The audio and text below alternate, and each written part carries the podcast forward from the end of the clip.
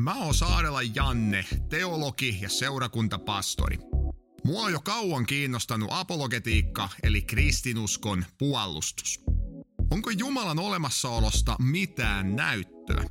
Miten arvioida erilaisia maailmankatsomuksia? Entä kuka oli Jeesus ja kuka hän ajatteli olevansa? Mitä tulisi ajatella väitteestä, jonka mukaan Jumala herätti Jeesuksen kuolleista? Tämä on Järkevä usko podcast, johon tullaan käsittelemään hyviä syitä Jumalauskohon ja Jeesuksen seuraamiseen.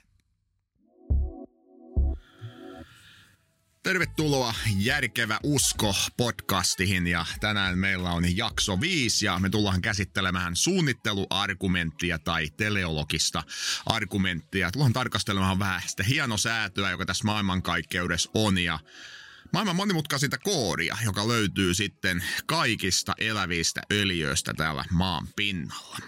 Tervetuloa tosiaan mukaan. Aluksi lämmitellähän musiikki-esimerkillä. Mä oon itsekin vanha rockari. Soitin reipas kymmenen vuotta sellaisesta Truth-nimisessä rockibändissä. Kolmella kitaralla veivattiin. Ja mutta sitten noin 2011 mä lopetin, lopetin sitten nämä musiikkihommat virallisesti ja siirryin enemmän opiskelujen pariin, mutta sitten tuli käytyä keikoilla kuitenkin jonkun verran. Mä muistan aika elävästi, noin kymmenen vuotta sitten, niin olin Ilmajoella Teran keikalla, eli entinen terapia, joka sitten vähän kutistuu teraksi. Ja oli siellä yleisössä ja mä muistan, että tämän keikan piti alkaa ja soittajakin oli jo siinä lavalla, mutta joku ei ollut sitten ei ollutkaan kunnos, kaikki ei ollutkaan valmista ja tämä Tedan kitaristi Antti alkoi sitten vielä heittelemään siinä suklaata yleisöön ja yritti pitää yleisöä siinä sitten tyytyväisenä. Ja mä tietysti arvasin heti, mistä on kysymys ja mä käännyin katsomahan sinne miksauspöydälle ja siellä oli Meelis Niin, joka oli terapialla tällainen hyvä miksa, joka hän oli mukana, todella pätevä kaveri, niin se oli siellä polvillansa miksauspöydän takana tekemässä säätöjä ja totesinpä vain itsekseni, että siellä nyt laitetaan säätöjä kohorille, että kaikki napit ei ollut vielä oikeassa kohorissa ja keikka ei voinut vielä alkaa, koska miksaaja ei ollut kerinyt säätää kaikkia nappia kohorallensa. No, jokainen amatöörikin tietää, että jos sä katsot miksauspöytää, siinä on paljon erilaisia nappia, ne tekee hyvin erilaisia asioita ja ammattilainen totta kai sitten tietää, mitä kukin nappi tekee. Mä, mä on enemmän edustan sitä porukkaa, joka ymmärtää enemmän volyymenapin päällä ja siihen se tieto sitten vähän niin kuin loppuukin. Mutta näissä pöyriissä, suuriskin pöyriissä on satoja erilaisia nappia.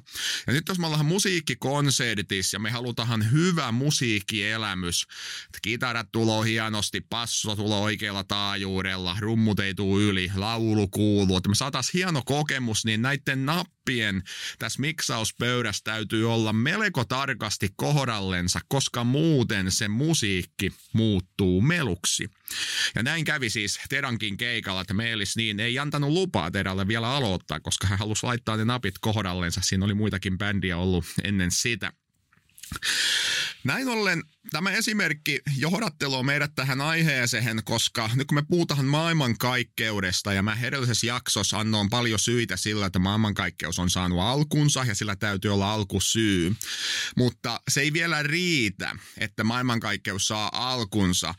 Maailmankaikkeuden täytyy olla myös äärimmäisen tarkasti hieno säädetty, jotta se kykenisi tuottamaan elämää.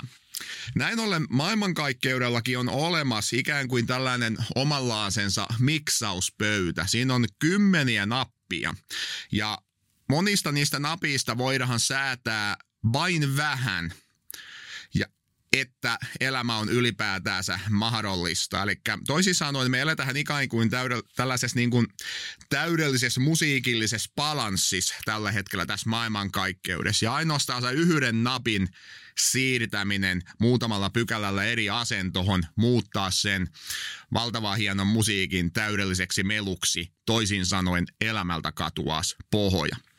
Ja mä tuun selittämään muutamia tällaisia asioita ja nämä on siis tällaisia tieteen löytöjä, varsinkin 1950-luvulta eteenpäin tiedemiehet on sitten alkanut ymmärtämään asioita paremmin. Ja itse asiassa on hyvä nyt muistaa, että on äärimmäisen niin kuin vaikea luoda ylipäätään keinotekoisesti sellaista tilaa, johon me voitaisiin luoda niin kuin olosuhteet elämälle niin kuin keinotekoisesti. Ja tästä on itse asiassa olemassa oiva esimerkki hyvin läheltä historiaa. Orakles Arizonan osavaltios itse asiassa rakennettiin 1980-luvulla sellainen valtava kasvihuonetta muistuttava ää, biosfääri. Biosfääri on sana, joka tarkoittaa suurin piirtein elon kehää, jossa elämä on mahdollista. Tämä maapallokin on biosfääri, eli me pystytään elämähän täällä. Marsista se ei pystyisi elämään. Joten siellä Orakles rakennettiin tällainen valtava kasvihuonetta muistuttava paikka. Ja siellä oli tarkoitus rakentaa niin sanotusti keinotekoinen biosfääri. Ja tarkoituksena oli testata ihmisen elos säilymistä. Että esimerkiksi kun jonain päivänä vaikka mentäisiin kuuhun tai vaikka Marsiin, niin sinne voitaisiin rakentaa tällainen keinotekoinen biosfääri, jonka sisällä ihmiset voi sitten asua koska ne tehdyt olosuhteet mahdollistaa sen elämän, hapensaannin, ravinnon saannin ynnä muuta. Ja sitten kun se paikka oli rakennettu, niin vuosina 1991-93, niin siihen paikkahan suljettiin tällainen kahdeksan hengen tutkijatiimi asumahan. Eli ne teki siis tieteellistä tutkimusta, mutta se oli aika kova diili, koska niiden piti olla siellä 247 ja pari vuotta siellä biosfäärissä.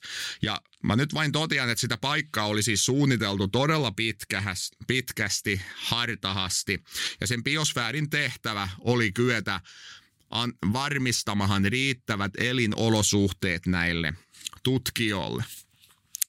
No pian kävi ilmi, että ikävä kyllä tämä kasvihuone ei ollut riittävän hienosäädetty. Se toimi ihan hyvin, mutta ei ihan riittävän hyvin ja pian alkoi tulla ongelmia. Todettiin, että se viljelyala ei ollut riittävä. Monet tutkijat alkoi menettää aika paljon painoa, koska ne ei saanut itse riittävästi ravintoa.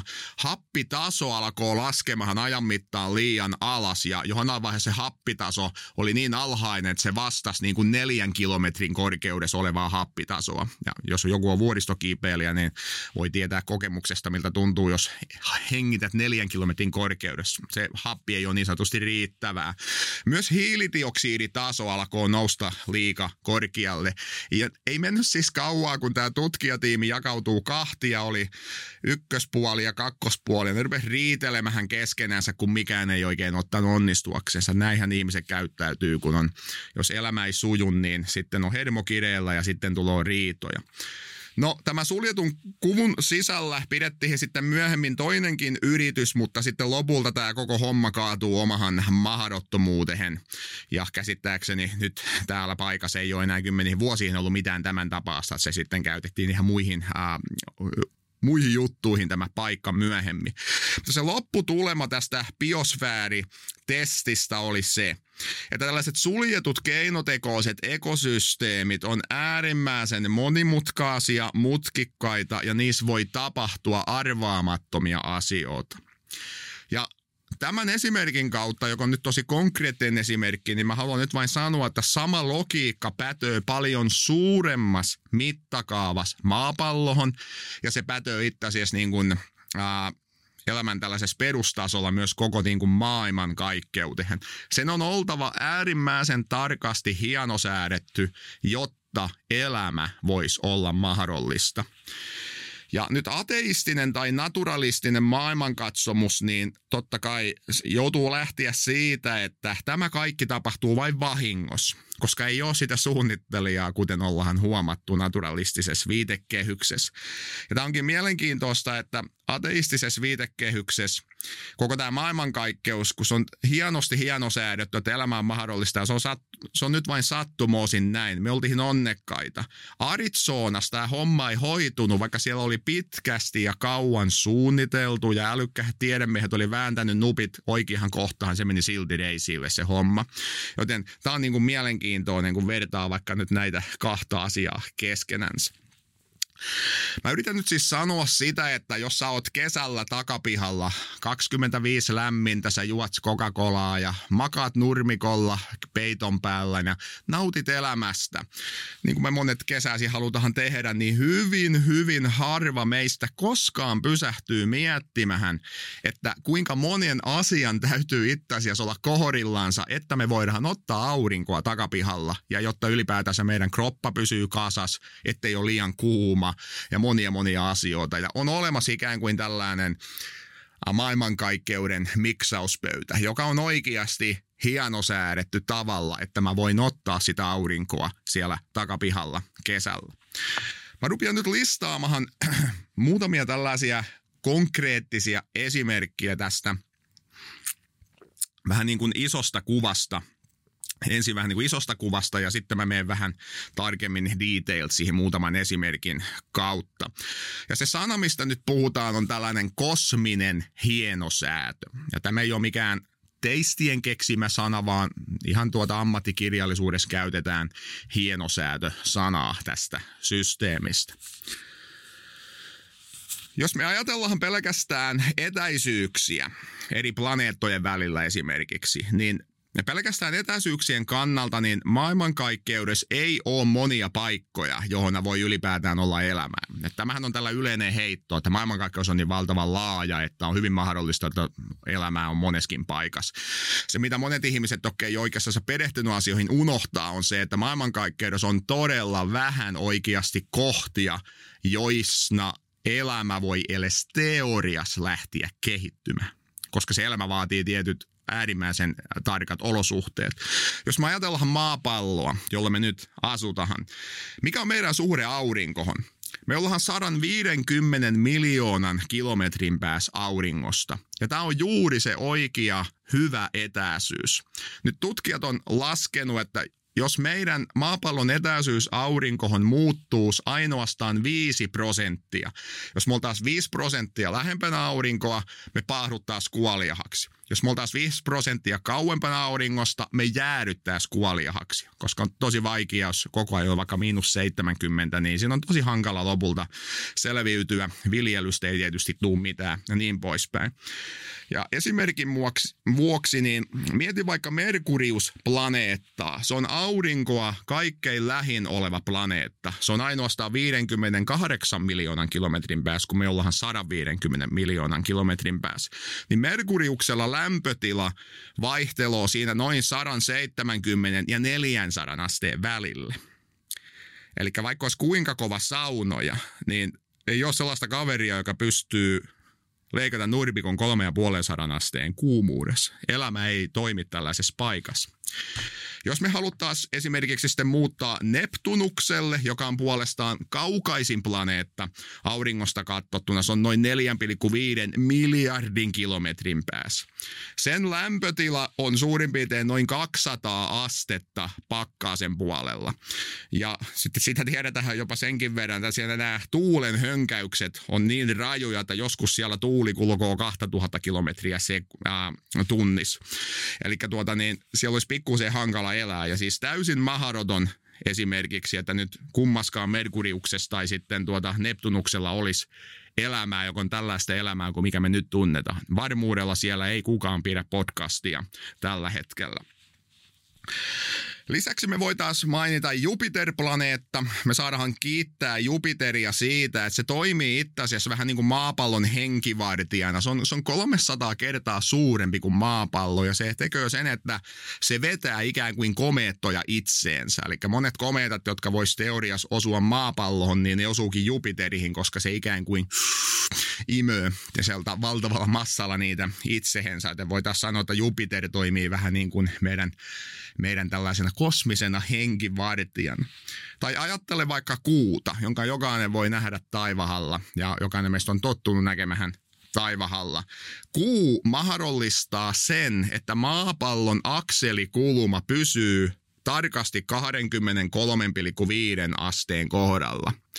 Ja koska meidän maapallo on juuri tässä akselikulmassa, se takaa meille eri vuodenajat ja maapallolle se takaa myöskin tällaiset tasaisemmat elinolosuhteet. Ilman kuuta niin täällä ei oikeastaan saa pystyisi olla elämää, koska se tekee niin paljon vakautta tälle maapallolle.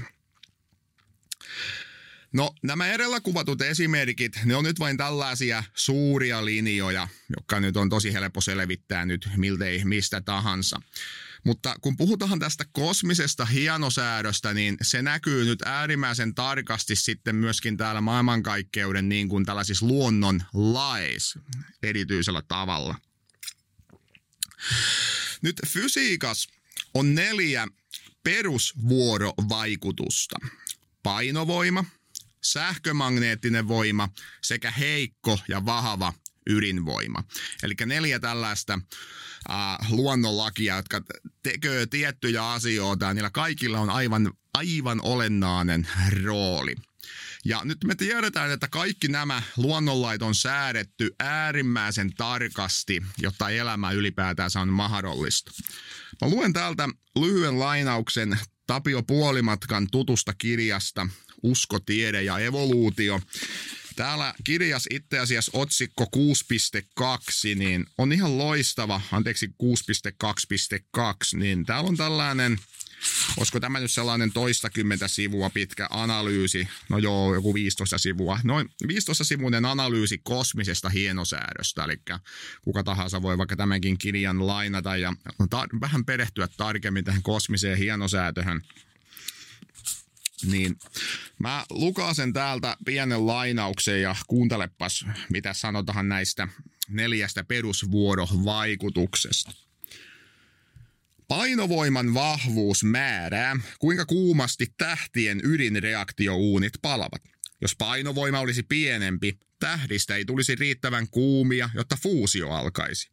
Liian suuri painovoima taas kiihdyttäisi auringon palamista ja lyhentäisi se elinikää liikaa. Lisäksi tähdet ja planeetat olisivat kooltaan liian pieniä monimutkaiselle elämälle. Heikko ydinvoima kontrolloi muun muassa neutronion hajoamista ja protoni, protonifuusiot. Jos se olisi voimakkaampi, liikaa vetyä olisi palannut heliumiksi alkuräjähdyksessä. Seurauksena olisi liikaa raskaita aineita, eikä vakaita vetyä käyttäviä tähtiä olisi. Jos voima olisi heikompi, liian vähän neutroneita olisi hajonnut protoneiksi eikä vetyä olisi taaskaan tarpeeksi. Lisäksi raskaat aineet saadaan tähdistä käyttöön vain sopivan voimakkaan heikon ydinvoiman vaikutuksesta. Kolmanneksi sähkömagneettinen voima. Se pitää atomit koossa ja sitoo ne toisiinsa niin, että ne voivat muodostaa molekyylejä. Jos se olisi heikompi, ei syntyisi kemiallisia yhdisteitä, eikä elämää voisi olla olemassa. Jos se olisi vahvempi, protonien vetovoima vetäisi elektronit atomiytimen, eikä olisi stabiileja atomeja. Ja neljänneksi vahva ydinvoima. Se voittaa sähkömagneettisen voiman ja tekee atomiytimien olemassaolon mahdolliseksi. Mikäli vahva ydinvoima olisi heikompi, protonit ja neutronit eivät liittyisi atomiytimiksi. Tässä tapauksessa universumissa olisi vain vetyä. Mikäli vahva ydinvoima taas olisi hieman vahvempi, protonit ja neutronit vetäisivät toisiaan liikaa puoleensa ja niitä ei esiintyisi vapaina. Tällaisessa universumissa ei olisi kevyitä aineita. Elämän kemia tarvitsee sekä raskaita että kevyitä aineita. Ytimen protonien ja neutronien välillä vaikuttava vahva ydinvoima on juuri oikea mahdollistaakseen useita vakaita alkuaineita. Elämä on niin monimutkainen rakenteellinen kokonaisuus, että se tarvitsee yli 20 alkuainetta. Ja sitten lopuksi edellä kuvatun lisäksi on olemassa yli 50 rajoitusta, joihin fysiikan vakioiden ja alkuehtojen täytyy osua tarkasti kohdalleen, jotta maailmankaikkeudessa voisi olla elämä. Älä nyt peljästy sitä, jos menee paljon ohi. Menee mullakin paljon ohi. Ja tämä johtuu siitä, että tämä, kun me ruvetaan puhumaan vaikka fysiikasta, mennään tosi syvälle, niin se menee tosi hankalaksi se kieli. Mutta se pointti on nyt vain melko yksinkertainen. Ja se on se, että nämä eri voimat on hienosäädetty todella tarkasti. Vähän niin kuin kitara voidaan säätää todella monehen asentoon, niin siellä on ainoastaan yksi asento, että kaikki kuusi kieltä on täydellisesti videessä. Sitten kun sotat C-duudin, niin se soi tosi mukavasti. Ja esimerkiksi jos tuota sähkömagneettista voimaa joku teorias voisi mennä räpläämähän, niin me räjähdetään sinne takapihalle täysin palasiksi, koska mistä me koostutahan, niin nämä ei pystyisi pysymään millään lailla kasas. Fyysikko Stephen Hawking, joka oli varmasti tässä nyt meidän aikamme tunnetuin fyysikko, hiljattain edesmennyt, niin hän kirjoittaa hänen kirjasnaan ajan lyhyempi historia muun muassa seuraavan lauseen. Tuntemamme luonnonlait sisältävät perustavaa laatua olevia vakioita, kuten elektronin sähkövarauksen suuruus ja protonin ja elektronin massojen suhde. On hätkähdyttävä tosiasia, että näiden fysiikan vakioiden arvot vaikuttavat olevan hyvin tarkasti säädettyjä elämän kehityksen mahdollistamiseksi. Jos esimerkiksi elektronin varaus poikkeaisi hiukankin nykyisestä, tähdet eivät kykenisi polttamaan vetyä ja heliumia, tai sitten ne eivät voisi räjähtää. Vaikuttaa selvästi siltä, että näiden vakioiden on oltava tiukasti rajattuja, jotta minkään älyllisen elämän kehittyminen olisi mahdollista. Useimmat erilaiset vakioiden yhdistelmät johtaisivat universumeihin, jotka saattaisivat olla hyvinkin kauniita, mutta joissa ei voisi olla ketään ihailemassa tuota kauneutta. Näin kirjoittaa Stephen Hawking, joka ei ollut mikään jumalauskon äh, fani todellakaan varsinkaan elämänsä loppupuolella. Ja hän vain sanoo, että jos nämä säädöt olisi erilaiset, niin tämä maailmankaikkeus näyttäisi erilaiselta. Se voisi näyttää jopa kaunihilta, mutta yksi asia on varma, sinne ei syntyisi elämää kuten meitä ketään, joka voisi tarkastella ja tutkia tällaista maailman kaikkeutta. Jos mä nyt väännän vielä rautalangasta vaikka painovoimasta. Painovoima on meille aika tuttu, koska sä voit testata sitä hyppäämällä vaikka laiturilta ja jos on rohkia, niin voi testata hyppää, hypätä sitten vaikka kerrostalon katolta, mutta sitä mä en suosittele. Eikä pitäisi lähteä aina, kun me hypätään niin alhapäin kohti maan keskipistettä. Painovoima on se, joka tämä niin kuin vaikuttaa. Jos painovoimaa ei olisi laisinkaan, niin ei olisi syntynyt tähtiä, ei olisi syntynyt planeettoja eikä mitään elämää, koska tämä painovoima on tällainen luonnonlaki, joka pakkaa ikään kuin asiat yhteen, puristaa asiat yhteen, että ne voi pysyä ylipäätänsä kasas. Ja nyt me tiedetään siis se, että tämä painovoimalaki on juuri oikean vahvuuden ja pienikin muutos siinä painovoiman vahvuudesta tuhoaa elämän. Mä yritin kerran havainnollistaa tätä asiaa nuorten illas noin vuosi sitten, kun me käytiin apologetiikkaa läpi näiden yläasteen lukiolasten kanssa. Mä otin mukahani kotoa kolmen metrin mittanauhan.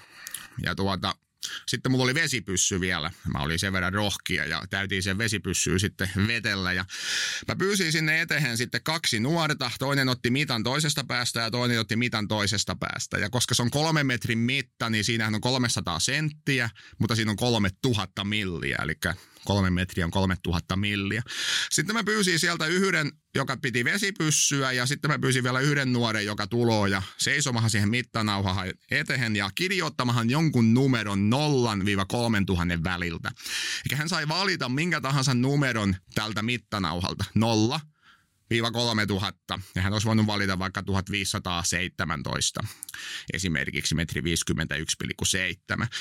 Sitten hän kirjoitti sen paperille ja sitten mä pyysin taas yhden nuoren ja pyysin taululle. Ja mä sanoin, että sulla on nyt 3000 vaihtoehtoa. Sun täytyy kirjoittaa just se oikea numero, minkä toi edellinen on valinnut. Ja jos sä et onnistu siitä, niin tämä vesipyssymies ampuu sut sitten märiäksi, ehkä se kastelo sun vaatteet. Ja voitte arvata, kuinka moni nuori siinä taululla osuu oikeaan. Vaihtoehtoja oli 3000. Meidän pitäisi tehdä tosi monta testiä, että me onnistuttaa siinä, että joku vahingos arvaa sen. Ja voi olla, että joskus johonain kohtaa joku arvaakin, mutta se on äärimmäisen epätodennäköistä. Nyt Robin Collins, joka on kirjoittanut ehkä enemmän näistä hienosäädöstä kuin kovin moni muu. Googleen kun laittaa Robin Collins, niin löytyy hänellä oikein nettisivusto englanniksi, siis sivusivukaupalla tekstiä näistä. Niin hän esimerkiksi käyttää vertauskuvata painovoima. Kuvittele mittanauha, jonka toinen puoli on maailmankaikkeuden vasemmas päädys. Ja sitten toinen pää on maailmankaikkeuden oikeas päädys. Ja siinä on 15 miljardia valovuotta välissä.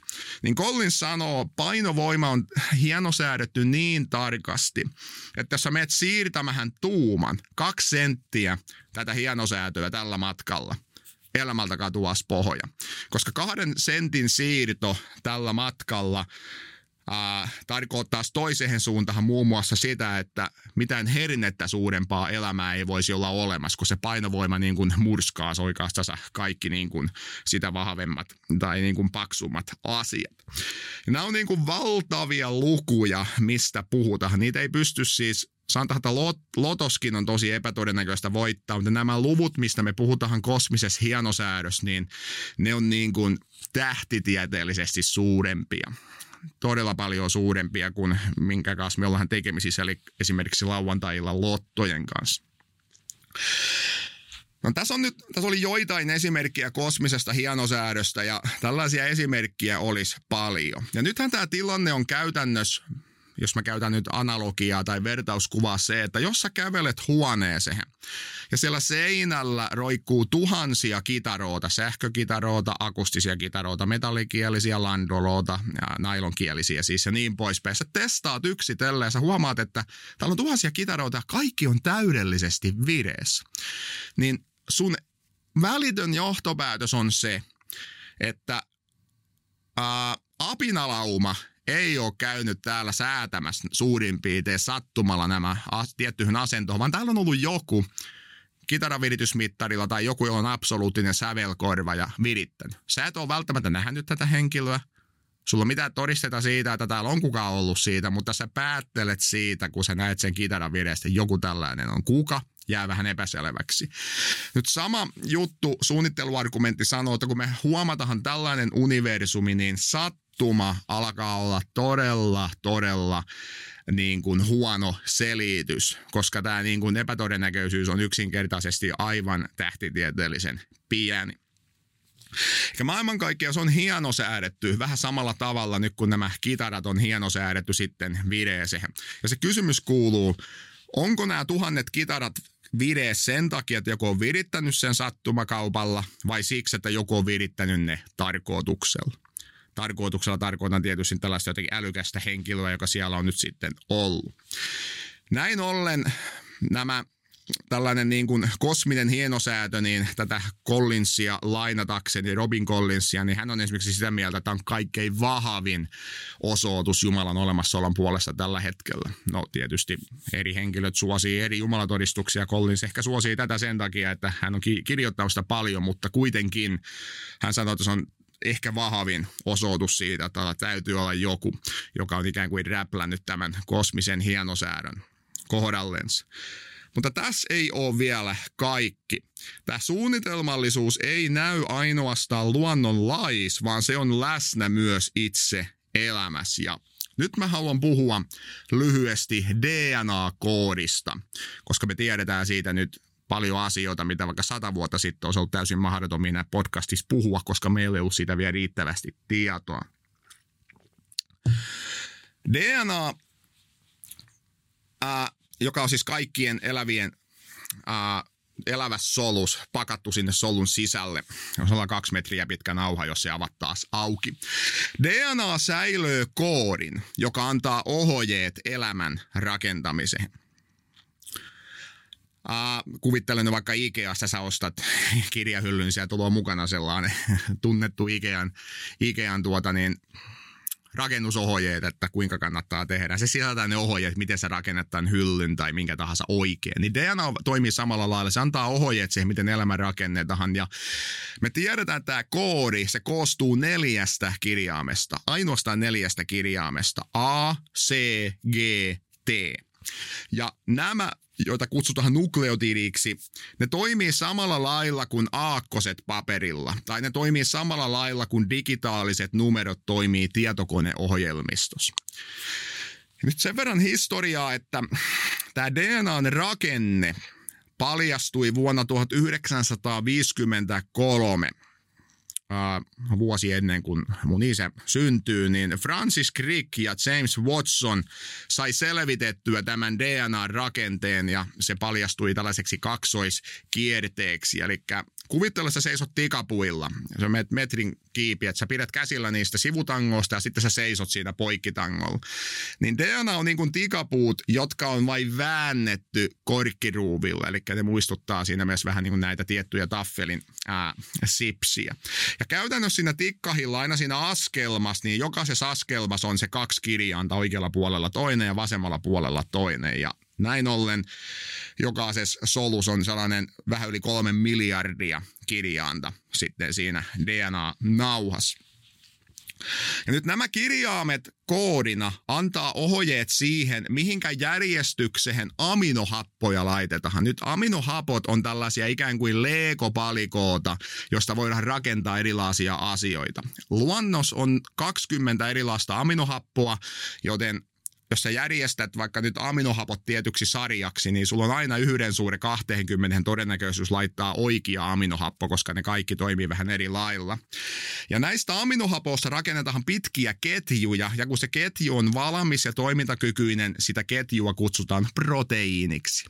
Ja nyt jos siellä on voimamiehiä, niin te tiedätte proteiinista sen verran, että kannattaa syödä paljon kananmunaa ja lihaa, mutta nyt proteiinit täällä solus, siellä on tosi monenlaisia proteiineja. Ja niitä proteiineja voidaan niin kuin verrata työkalupakkiin. Kun sä avaat siellä on vasaraa ja siellä on puukko, siellä on naru, siellä on jakoa. Vaan nämä kaikki proteiinitkin, ne näyttää tosi erilaisilta suhteessa toisiinsa. Samalla lailla kuin työkalupakissa nämä eri työkalut näyttää tosi erilaiselta, koska riippuu mitä sä teet, sä tarvit erilaisen työkalun.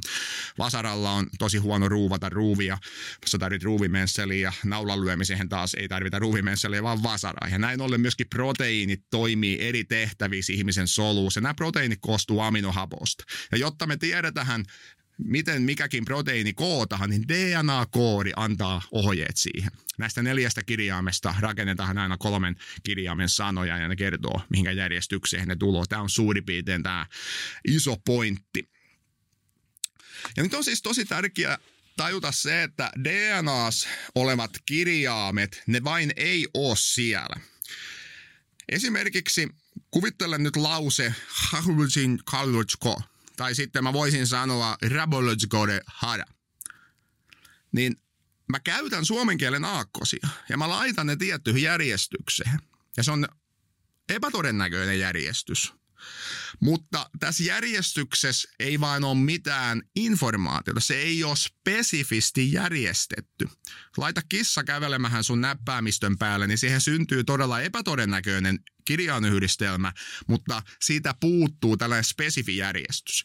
Nyt DNA, se ei ole ainoastaan äärimmäisen epätodennäköinen joukko niin kuin kirjaamia, vaan se on spesifisti järjestyksessä samalla lailla kuin te ymmärrätte mua nyt, koska mä oon laittanut suomen kielen aakoisen spesifihin järjestykseen, enkä puhu vain kieltä. Tässä on ero. Tämä on spesifi järjestys. Ja suomen kielessä esimerkiksi meillä on 29 kirjainta. Rakennat sä minkä tahansa lauseen, niin sulla on aina yhden suhde 29 laittaa joku kirja. Ja mitä pidempi lause, niin sitä, ä, sitä epätodennäköisempi se on niin kuin kasata, koska se täytyy kertoa aina 29. Ja tästä suusta nämä niin kuin todennäköisyydet kasvaa todella, todella korkeaksi. No ei mennä nyt oikeastaan siihen sen kummemmin, ja mä lainaan nyt vain kolmia tällaista ajattelijaa. Ateisti Richard Dawkins, hän on kutsunut johonain kohtaa DNA-koodia – lainaus, hämmästyttävän tietokone kaltaiseksi. Bill Gates, joka kehitti softwarein, hän vertaa DNAta tietokoneohjelmistoon. Ja sitten tällainen bioteknologian spesialisti Leroy Hood kutsuu DNAs olevaa informaatiota digitaaliseksi koodiksi. Ja näin ollen tästä syystä me puhutaan sitä, että 1900-luku paljasti, että niin kuin biologiakin, sitä tuli informaation tutkimista. Ja nyt kaikki elämä rakentuu siis informaation varaan.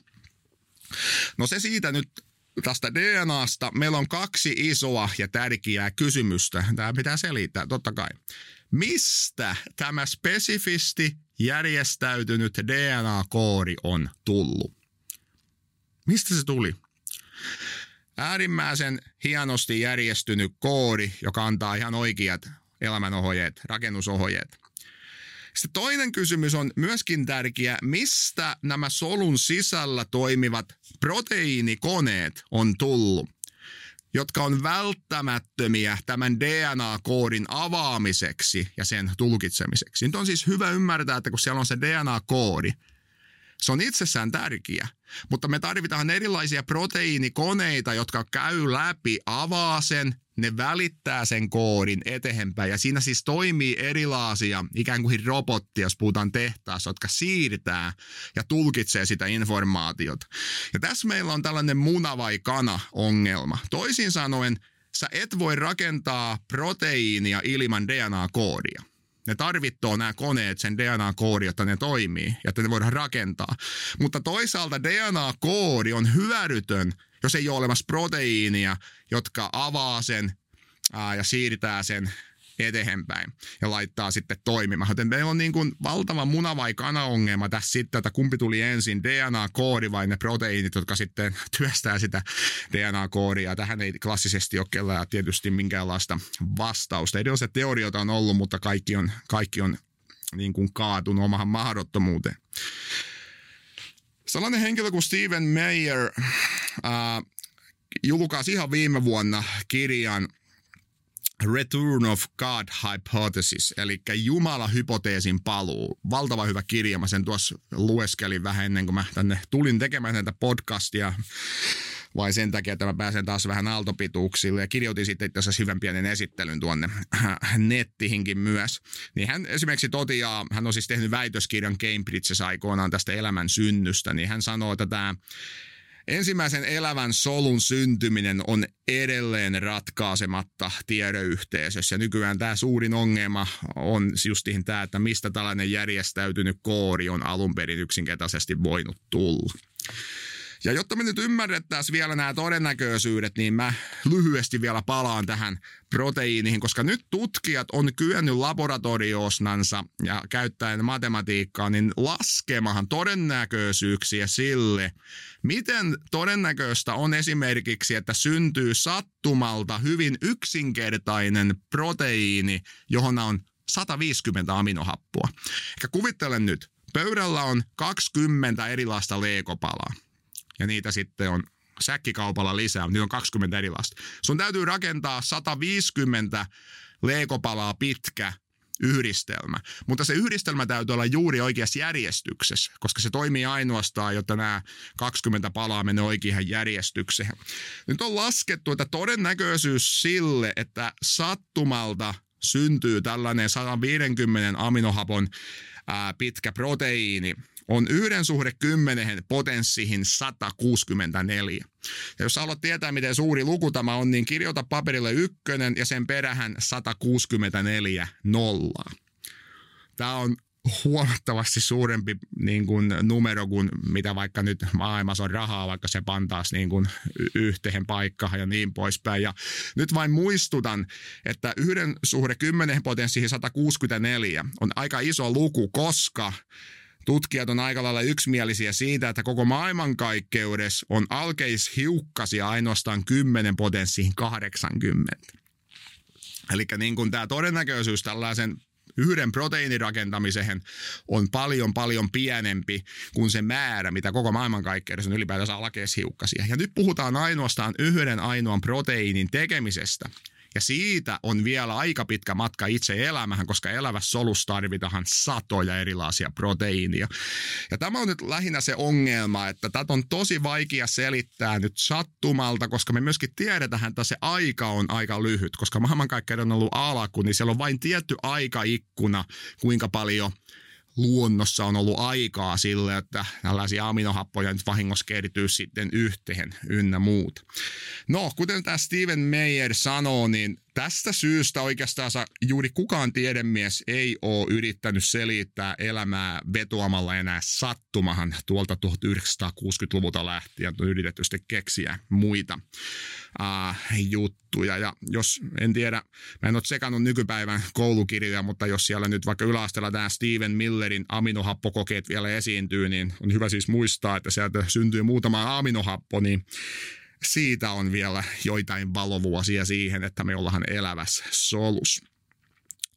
Tässä on muutamia selityksiä, joita on annettu. Francis Crick, joka oli siis sitten ateisti ja joka oli siis tämä, joka löysi tämän DNA-rakenteen 1953, niin Myöhemmin vuonna 1981 hän totesi suoraan, että tämä elämän syntyminen on ollut oikeastansa ihme. Ja hän ymmärsi siis varsin hyvin, koska hän oli alan johtava ekspertti, että siis niin monen asian täytyy osia, osua kohdalla, että tätä voidaan kutsua ainoastaan ihmeeksi. Ja Crick muistetaan aika lailla siitä, että hän ehdotti vuonna 1973 panspermia hypoteesia.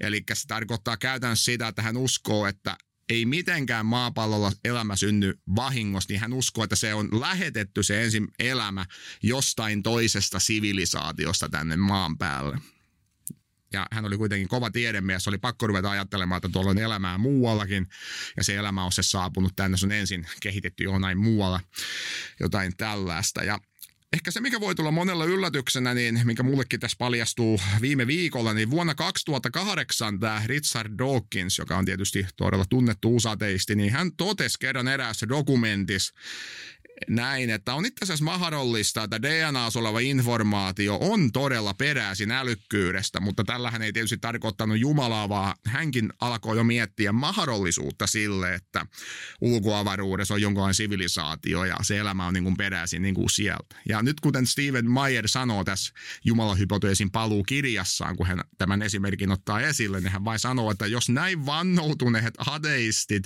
alkaa puhua tällaisia asioita, niin se on merkki siitä, siitä, että naturalistien tilanne on todella, todella hankala, koska niin kuin selitykset rupeaa yksinkertaisesti ää, loppumaan.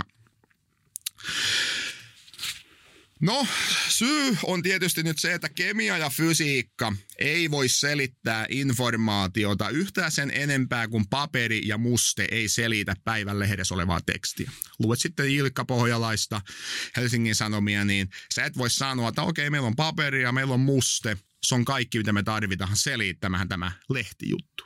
Ei tietenkään.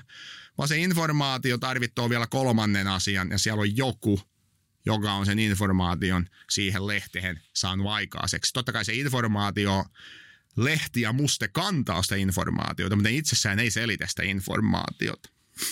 Ja nyt meillä on rikkomaton kokemus maailmankaikkeudessa siitä, että on ainoastaan yksi lähde, joka saa aikahan informaatiota, ja se on älykkyys. Oot sitten arkeologi, joka löytää Rosettan kiven, tai äh, sä oot tuota niin, historian tutkija, kun lukoo vanhoja tekstiä johonakin, niin aina kun sä löydät informaatiota, niin aina me tiedetään, että siellä taustalla on älykkyys. Me ei välttämättä tiedä, kuka sen on kirjoittanut, mutta täytyy olla jokun älykkyys. No nyt nämä lyhyet esimerkit tästä viimeaikaisesta tieteellisestä tutkimuksesta, niin ne tukoo nyt oikeasti tosi vahvasti ajatusta siitä, että on olemassa älykäs suunnittelija, joka on luonut tämän maailman. Meillä on todella hyvät syyt uskoa siihen. Nyt meillä on siihen paremmat syyt kuin koskaan aiemmin ihmiskunnan historiassa. Näin ollen meidän elämä ikään kuin keikkuu tällaisia niin kuin kilometriä korkean biljardipallotornin varas. Ja yksikin pieni töytääsy päättää sen elämän, jollaisena me se nyt tunnetaan. Loppuun vielä sellainen nosto, tällainen kirja kuin There is a God. Kirjoittajana Anthony Flew. Uh, Anthony Flew oli 1900-luvulla ehkä merkittävin ateisti, kirjoitti tosi paljon ja hän oli sellainen vähän niin kuin piikki aika monen teistin takapuolessa. Mutta vuonna 2004 Anthony Flew käveli julkisuuteen ja tuli kertomaan, että mä oon hylännyt mun ateismia. Se oikeasti, se oli niin kuin sokkiaalto, joka meni läpi tiettyjen yhteisöjä. Se oli valtava uutinen, koska Fly oli todella tunnettu, tunnettu siitä ateismistansa. Ja vuonna 2007 sitten ilmestyy kirja There is a God, jonka hän on kirjoittanut yhdessä Roy Abraham Varghesen kanssa. Niin tässä hän selittää sitten tämä Fly niitä syitä, miksi hän itse asiassa päätti, että nyt ateismi täytyy heittää roskiin. Mainittakoon, hänestä ei tullut teistiä, eli ei tullut mitään baptistisarakunnassa kävijää, vaan hänen näkemystä voitaisiin kutsua deisimiksi deellä, eli hän uskoo, että on olemassa joku Jumala, mutta hän ei kuitenkaan vielä uskonut niin kuin kristinusko Jumalahan, mutta hylkäs ateismin kuitenkin. Ja hän sanoo esimerkiksi tässä kirjan luvussa 10 näin, olen seurannut argumenttia sinne, minne se johtaa. Se on johtanut minut uskomaan, että on olemassa itsessään oleva, muuttumaton, aineeton, kaikkivaltias ja kaikki tietävä olento. Ja yksi suuri syy sille, miksi Fly muutti mielensä, on juuri se, mitä mä oon tämän jakson aikana yrittänyt kuvailla, niin nämä uudet löydöt tieteen pelikentällä. Näin ollen nyt tämä jakso ja edellinen jakso, niin nyt ollaan käyty läpi sitä, että maailmankaikkeudella on alku, se vaatii alkusyyn. Ja nyt on käynyt selväksi, että tämä maailmankaikkeus on äärimmäisen tarkasti hienosäädetty. Siellä on joku valtava älykkyys taustalla. Se on paras selitys tälle kaikelle. Mutta tässäkään ei ole vielä kaikki. Nyt meillä on maailmankaikkeus, joka on olemassa ja sinne alkaa syntyä elämää. Mutta siinä on vielä yksi tällainen kysymysmerkki, jota meidän täytyy käsitellä. Miksi tänne syntyy ihmisiä, joilla on todella syvä ymmärrys ja moraalitaju absoluuttisesta oikeasta ja väärästä. Tämä on seuraavan jakson aihe, kun mennään moraaliargumenttiin. Toivottavasti jaksat pysyä kuulolla. Kiitos jälleen, kun olit kuuntelemassa ja katsomassa. Se on moro seuraavan kertaan.